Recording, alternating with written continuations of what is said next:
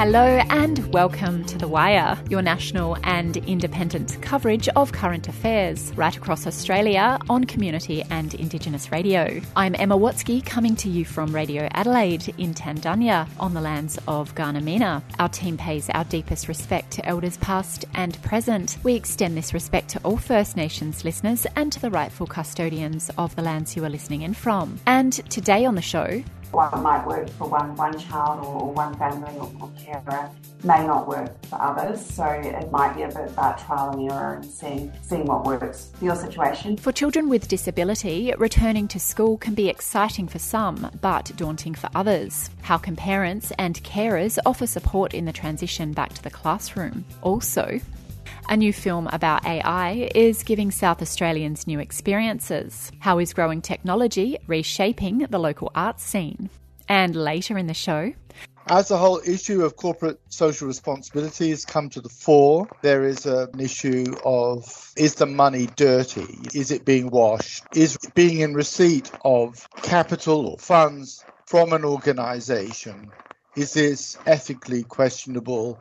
Major Australian community events are turning their back on corporate sponsorship. What could this mean for the changing landscape of sport and arts partnerships? We'll have this and more for you over the next half hour. We're on air across Australia thanks to the Community Radio Network and the support from the Community Broadcasting Foundation. First up, yesterday, The Wire published an interview with senior court psychologist Andrea Bates, exposing the treatment of youth at the Cairns Watch House. Now, in Western Australia, CCTV footage was released where an officer of controversial Unit 18 at the Casuarina prison need a 16 year old boy. The prison system across the country is broken, according to WA Greens Upper House MP Brad Pettitt. National Radio News Director Frank Bonacosso asked Mr. Pettitt his thoughts about the CCTV footage. Look, I have to agree that behaviour was gratuitous violence and frankly is deeply unacceptable. There is no world in which a kid in handcuffs uh, you know, should be assaulted by a prison guard. And look, I think we need to call that behaviour out and frankly this sadly highlights a prison system that's broken on many levels. And I think it highlights not just the poor behaviour of an individual officer, but actually a fundamental cultural problem within corrective services and how that has been run. A system under great stress, one, one that's, that's frankly getting worse and not better, and one that needs drastic reform. Can you explain what you mean by a fundamental cultural problem? We have seen over the last few years the poor treatment of kids in our prisons, not only with the very existence of Unit 18 where they get put in an adult prison, but this a cultural problem where it's become normal to lock kids down for more than 20 hours a day. A culture in which it's normal for kids to be kept away from education, for really just to be where prison is used not for rehabilitation, used for further punishment, in fact, quite dehumanising treatment on a regular basis. So it should be no surprise that when we see it go in a even further, more unacceptable direction where we see prison officers assaulting juveniles. Sadly, it just highlights a system that's deeply broken um, and needs some fundamental reforms. Now, the Prison Officers Union is saying that training is really a key issue here. The Secretary of the uh, Prison Officers Union of WA has told me that in five or six years, in full knowledge of the fundamental problems facing the prison system, nothing's been done to address the shortage of prison officers, of which the Secretary quantifies at about 500 officers across the state. What's your take on that? Yeah, look, it's hard to I argue that there is undoubtedly a huge and ongoing staffing shortage. And there's been some belated moves recently to try to reverse that. Not hugely successful, frankly, because who would want to go into a system where that culture exists, where there is so much that needs to be, to be fixed?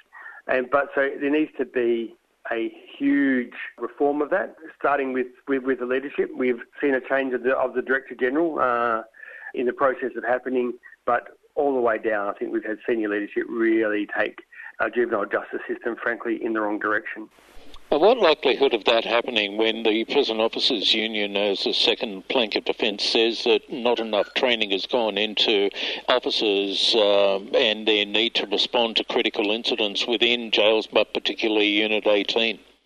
Look, there does need to be more training, but that's actually that training should be about how you deal with young people in a appropriate way that doesn't actually lead to escalation situations, doesn't lead to what we've seen again and again, uh, more and more lockdowns. Look, I, I agree in part that th- this is a failure of proper training. Um, we've seen, we especially see adult prison guards brought, brought across into Unit 18 on a regular basis to deal with situations with, with almost no training around how to deal with young people. I know the, there's a line that there's been appropriate training, but the warning there is that when, when asked around will you release what that training looks like, um, the government has declined to do so. Successive Labor governments have had carriage of corrective services for the better part of a decade and beyond. I mean, their signature is all over the problems that confront the corrective services regime in WA. The current consensus is, uh, well, at least coming from the Prison Officers Union, that they're sitting on their hands, nothing is being done. Is that how you're seeing the situation politically? Yeah, look, certainly not enough has been done. There has been way too much of an approach that just simply says that this problem can be solved by lockdowns, by actually going harder and taking a really punishment kind of driven approach with young people. All of the evidence, this is the great frustration, is that all of the evidence shows that that doesn't work. WA Greens Upper House MP Brad Pettitt speaking with National Radio News Frank Bonacosso.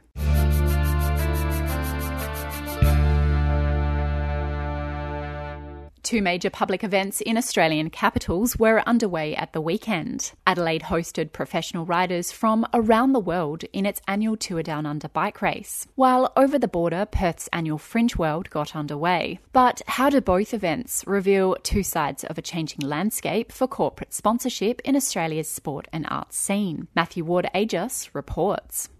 The popular Fringe World Festival got underway in Perth at the weekend for another year, but it marked the first time that it was held without the support of Australia's largest oil and gas extractor, Woodside.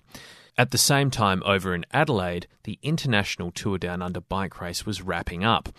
That event is sponsored by another oil and gas company, Santos, which has been confronted with protests from anti fossil fuel groups outside its offices at both this year's event and in previous editions of the race. For quite a few years, it wasn't much of an issue in that.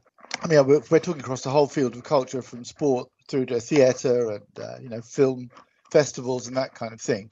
People largely took the money from where they could get it, and they didn't ask very many questions. That's Emeritus Professor David Rowe, a socio-cultural researcher and commentator at Western Sydney University. As the whole issue of corporate social responsibility has come to the fore, there is an issue of is the money dirty? Is it being washed? Is being in receipt of capital or funds from an organization? Is this ethically questionable? You know, we can't have mission statements on, you know, the environment or racism or uh, state oppression or whatever it might be. We can't take that public stance and then be accused of hypocrisy, you know, essentially taking their shilling. That view is echoed by Dr. Amanda Spry, a lecturer and researcher in brands and marketing at RMIT in Melbourne. Um, in the past, having a big brand sponsor your event or your club or you know you as a person would have been a positive just purely because of the size, the power, the force of these brands and perhaps not as much attention would have been paid to what industries they were in. But now we are looking more closely at what these companies do, what they represent and really thinking about you know, do we want to bring those associations over to those brands? Are we complicit in some of their actions by becoming a partner with them? Tobacco advertising has been banned on TV and radio since 1976 and mostly everywhere else since the mid 90s. Like tobacco, gambling and alcohol are legal for people over 18, have well established health and societal risks, but are bound by much less restrictive advertising regulations. Along with fossil fuel companies, conversations around their ability to advertise have continued for years, with civil society groups like the Alcohol and Drug Foundation pushing government to ban alcohol advertising during sport, televised in children's viewing hours, as well as ads appearing on public property, sporting grounds, billboards, and public transport. At the same time, The Alliance for Gambling Reform draws support from councils, faith groups, and social service councils in calling for bans on all forms of gaming promotions. Most of the AFL's 18 clubs refuse betting sponsorships. But it's fossil fuel companies that have been in the spotlight most recently. Amid opposition from athletes, in the last 16 months, Gina Rinehart's Hancock Prospecting withdrew a major sponsorship deal with Netball Australia and Alinta Energy ended its long association with Cricket Australia. On the flip side, arts sector events like Fringe World in Perth and the Darwin Festival ended long standing partnerships with both Woodside and Santos. But the trend isn't all one way. Last year, the Fremantle AFL Club renewed its partnership with Woodside, despite opposition from environmental groups, a high profile member petition, and even calls from Senator for the ACT, David Pocock in a mining heavy state, uh, it can be quite a controversial topic to talk about and to start highlighting the planet's harm that some of these fossil fuel companies are causing. It doesn't sit well with people because for the WA economy as a whole, it creates a lot of income. Dr. Ashley Morgan is a senior lecturer in Edith Cowan University's School of Business and Law. Last year, she was commissioned by the Climate Council to help develop a voluntary code where cultural, sports, and arts groups could take a stand against fossil fuel sponsorships.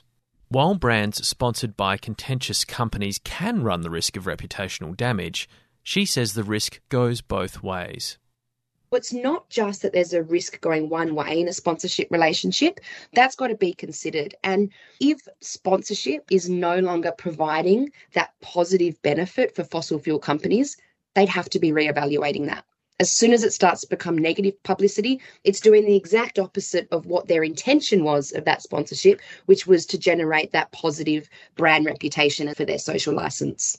Just as the health risks associated with tobacco use resulted in advertising bans 30 years ago, experts are anticipating that shifting community attitudes will continue testing the relationships between sports, the arts, and where their sponsorship dollar comes from. Amanda Spry. As time goes on, I think we will see that companies who are thought to be, you know, problematic and perhaps perpetuating societal problems will really face that same trajectory as those tobacco companies where simply events and people and clubs won't want to be aligned with them. They won't seek their sponsorships. They will establish models and pathways for seeking funding elsewhere. And I think that will really change the landscape for sponsorship from gambling, alcohol, and fossil fuel companies. Dr. Amanda Spry ending that report from Matthew Ward Agius.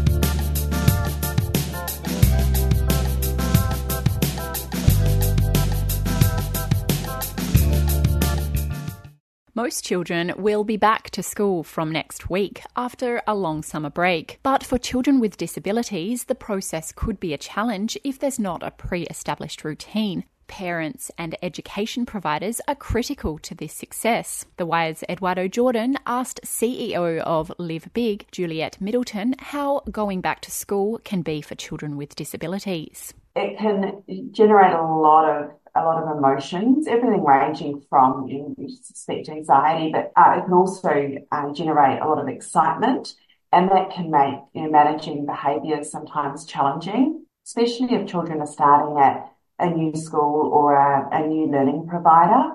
Um, so there's some ways that parents and carers can help navigate that to make it easier for their children um, as well as themselves. I, I understand that family and parents are very, very important during this process of coming back to school and coming back to a routine, etc. How can they support children to make this step less challenging? Yeah, look, there's so many things, and you know, when I'm asked this question, it's you know, what what might work for one one child or, or one family or, or carer may not work for others. So it might be a bit about trial and error and seeing seeing what works for your situation. But some things that Live Big recommends is lots of talking and acknowledging. It's a bit like you know, we go back to a new job or even go back to work after a holiday, you know, talking about that and saying, look, it's okay to be, to feel a little bit scared or worried about it and discuss those emotions to, to normalize it. Um, the other thing that I recommend for not just going back to school, but for parents and children, you know, any time of year is that routine. Creating a sense of routine doesn't mean that you need to sort of follow everything by the minute or by the hour but get back into the routine of meals and having meals around the same time as you would during the, the school year, packing lunch boxes, getting the school bag out, little things like, hey, you know, have a fashion parade of, of what are you going to wear to school? And just start making it that, that return to school and learning normal.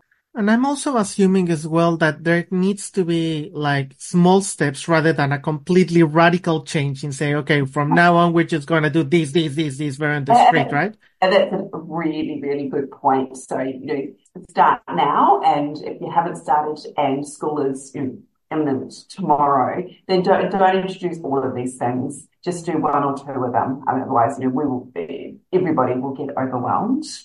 Now, a very important tip LiveBig is suggesting for a smooth back to school or back to learning is mm. open communication. How can this be achieved? Okay, that's um, a really great question. And I think I'll, I'll just take a moment to emphasize open communication, not just with the, uh, the child, but, but with their educators also is, is super important and to continue that during the year. And look, some, I'm a parent as well of two school-aged children and, you know, at times uh, this works better with, with some providers than others. And sometimes you got to try a little bit harder to have that communication.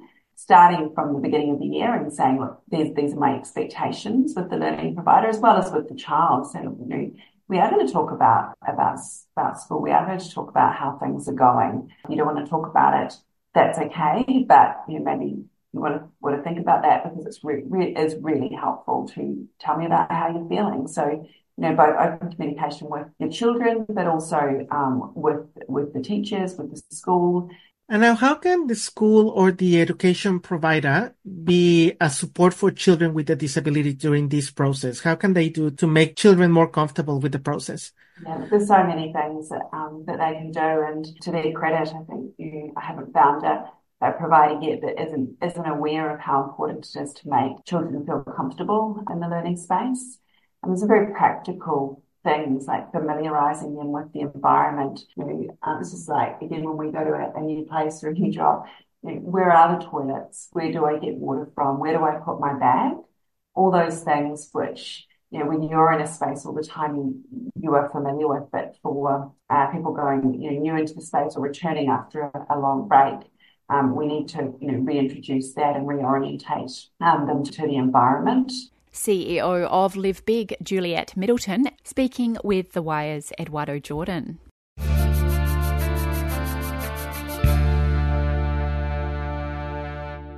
South Australians will now be able to experience new art at Isla, formerly known as Light ADL.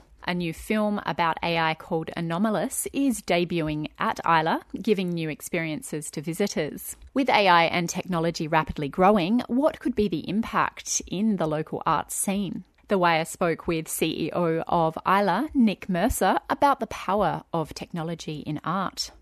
I think since our inception, we've always been developing our spaces we logistically have been renovating one of our six spaces at a time. And over the last three years, we've really been working hard on using immersive technology to essentially get to that point where you can suspend uh, disbelief of the worlds that you're in. So it's been a progressive change for us. How are you hoping that technology and immersive experiences can both push the boundaries of art and audience experience in new ways with this, for want of a better term, rebrand? we're seeing immersive technologies throughout the world growing at an exponential rate. In 2019, there was a survey that put out that recognised there were 774 new immersive products that were brought online in the immersive uh, technology and immersive world space. So it's growing uh, at a rapid rate. I think our unique point is that we're at that intersection between immersive technology and art, but art is at the forefront of everything that we do. So there's a lot of immersive experiences that exist at the moment that kind of put an art banner on themselves. We would argue the true definition of art is something that catches the memory and moves the soul. How do you want to see artists, particularly local artists, become even more empowered by technology as, as time moves on? The thing that we're really mindful of is artists need access to innovative spaces. We recently launched a new experience called Anomalous, which is an uh, an art film experience based uh, with AI as the plot. There were two key parts to that. One was giving the artists a commission that they could spend some time and, and work on developing their artwork. But the second was giving them access to the space. This is technology that is really, really expensive and really difficult to, to maintain and operate. And we think our role in this environment is to give access to those spaces. Richard Coburn is an Adelaide director, motion designer, and co creator of Anomalous. He describes the work as a mixture of film, art, and experience. It's designed specifically for the space at Isla, and it's uh, a real attempt to kind of give an audience a unique experience. So there's moments of art where you kind of feel like you're inside test chambers and kind of experiencing visual stimulation. And then there's moments of narrative story, there's moments of mockumentary and and media takeover kind of stuff. Has the process of creation been somewhat different to, say, compared to more traditional filmmaking for you? In a way, it has, um, mainly because of the scale of the project. In myself and Justin, my co-creator, we've got a lot of experience at working at uh, high ends of um, all levels of production. So we were able to do a lot, but because it was just the two of us um, doing things like shoots, it was very much like let's uh, start the process and it will evolve. So rather than heavily scripted and um, and us really just making the idea based off documentation, we actually just started making it. And then when it evolved in a new direction, we did new things and different things. So in that sense, it was um, quite different to a really mapped out production. Can you share a little more about how Anomalous pushes the dimensions of contemporary film and effectively the value of audience? What we really wanted to do was create something unique for an audience member it is a the space is is large, but in, it can also feel quite intimate because we can sur- almost surround your vision. Um, and so what that allows us to do is create a real emotional connection to an audience, I guess. So what we did is we fully leaned into that. Like, let's make people uncomfortable. Let's let's make them feel within something. Let's make let's make it hit you in the chest. And and you know, can we get goosebump moments for someone just sitting in this room? And and you know for us that's a, a driving factor to well come and see this.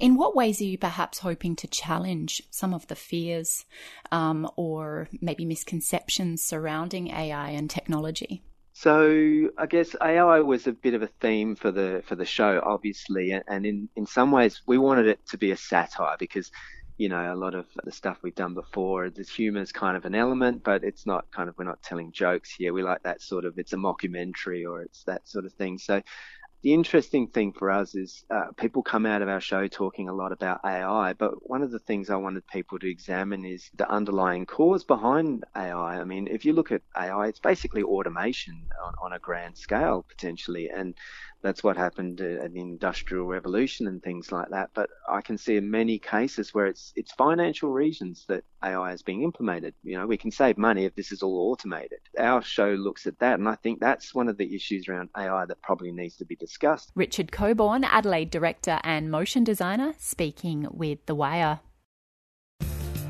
And unfortunately, that's the end of the show today. Thanks so much for listening. The Wire is a co production between 2SER in Gadigal, Sydney, 3ZZZ in Naarm, Melbourne, 4ZZZ, and Radio 4EB in Meanjin, Brisbane, and Radio Adelaide with the great support of the Community Broadcasting Foundation and the Community Radio Network. Remember, you can check out our stories at thewire.org.au and follow us on Facebook and X. I'm Emma Watsky, coming to you from Radio Adelaide in Tandanya, Adelaide.